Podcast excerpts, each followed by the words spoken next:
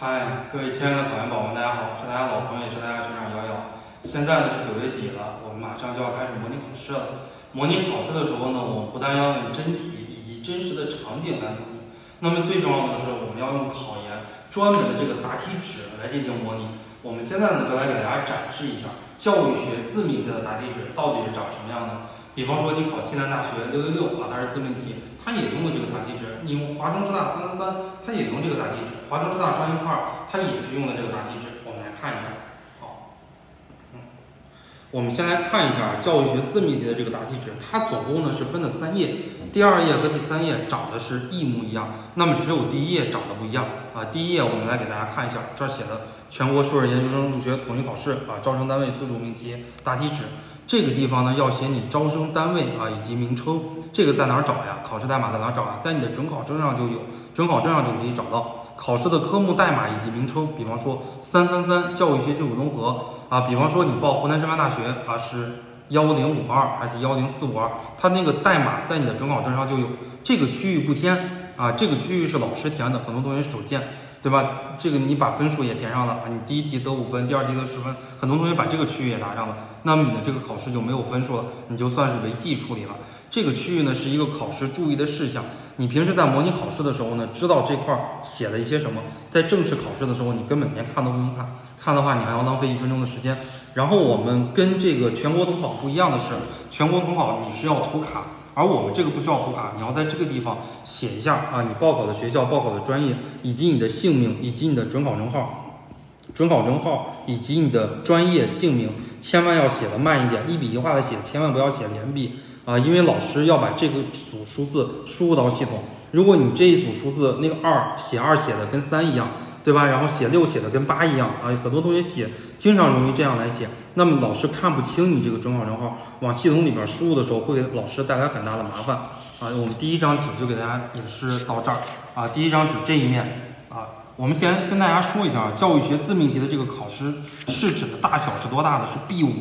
啊，大家记一下啊，是 B 五大小的。呃，我去很多打印店去买这个纸，它没有 B 五大小的。我们现在拿的呢，当然是 B 五大小的。我告诉大家这个怎么来的，我是用 A4 打印出来的，然后呢，我让老板按照 B5 大小的这个尺寸，你给我裁切啊，因为 A4 大小的话呢，大概是多大？来给大家比一下啊，A4 大小是这么大，就是我们教育学统考呀，哎，或者是我们考政治英语啊，是这么大，大家可以清晰的看到 A4 和 B5 的大小了吧？为什么我们在2017年以前用的都是 A4 大小的这个答题纸啊？即使自命题用的也是 A4 大小的答题纸。然后我们到了二零一七年之后用的是 B 五大小的答题纸，因为我们教育学自命题是有一个信封的，那个信封只有这么小。然后我们最后答完题之后啊，会把它折折折折折折成那么小块，然后塞到里边。在运输的过程中呢，就会出现很多丢失的情况。于是呢，我们就用到了 B 五大小的纸。从二零一七年之后，因为我是从二零一二年考研就开始报名的，连续报名了九年啊，每年都陪着考研的学生一起来考试。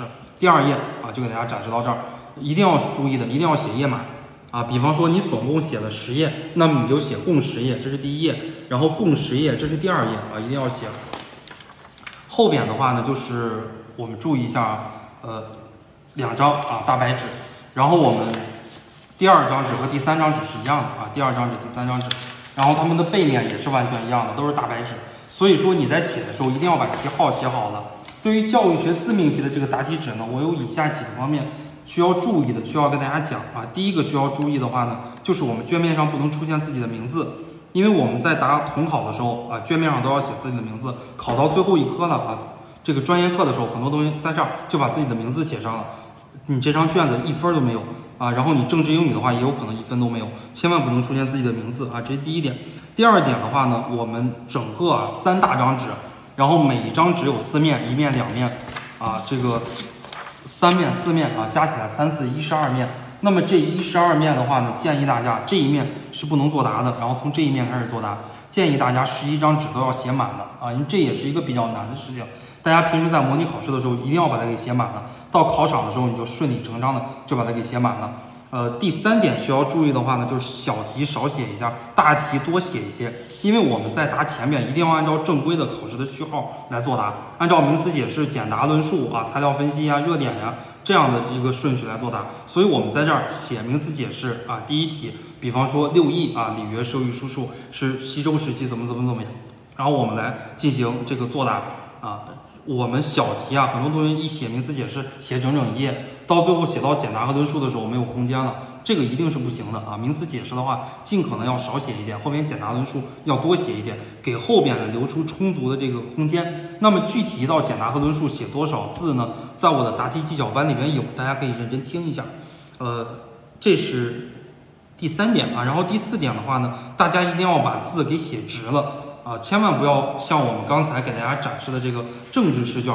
啊，政治试卷的话，很多同学写字写不直，啊，我们看一下政治试卷，很多同学写字容易写歪，啊，然后我们教育学的话呢，也没有这种格子。然后你自己也是不允许打这个格子的，即使你最后擦了也是不允许的，只要一有痕迹就是零分，也是不允许的。你如果写字写不直呀，我们教育学是用手来阅卷，我们教育学自命题的话呢，不用机读啊，我们是用老师徒手来阅卷，老师在阅卷的时候会显得你这个卷子特别特别的难看啊，所以给你的分数这个印象分就会很低啊，这是需要注意的第四点。第五点的话呢，题与题之间要有一行的间隔，比方说第一题六艺，第二题三舍法。啊，然后第七题就是你就可以翻页写了。如果写到这儿没有位置了，你就可以翻页写了。但是千万不能说下边有这么大的位置，你第一题写完了，然后中间这儿都不写，然后翻过来再写第二题，这个也不行啊。这个卷子也是按照违纪处理，最后也是零分的。所以你最后剩个一点点啊，剩个一行两行，如果写不下了，想按照美观啊，你写到下一页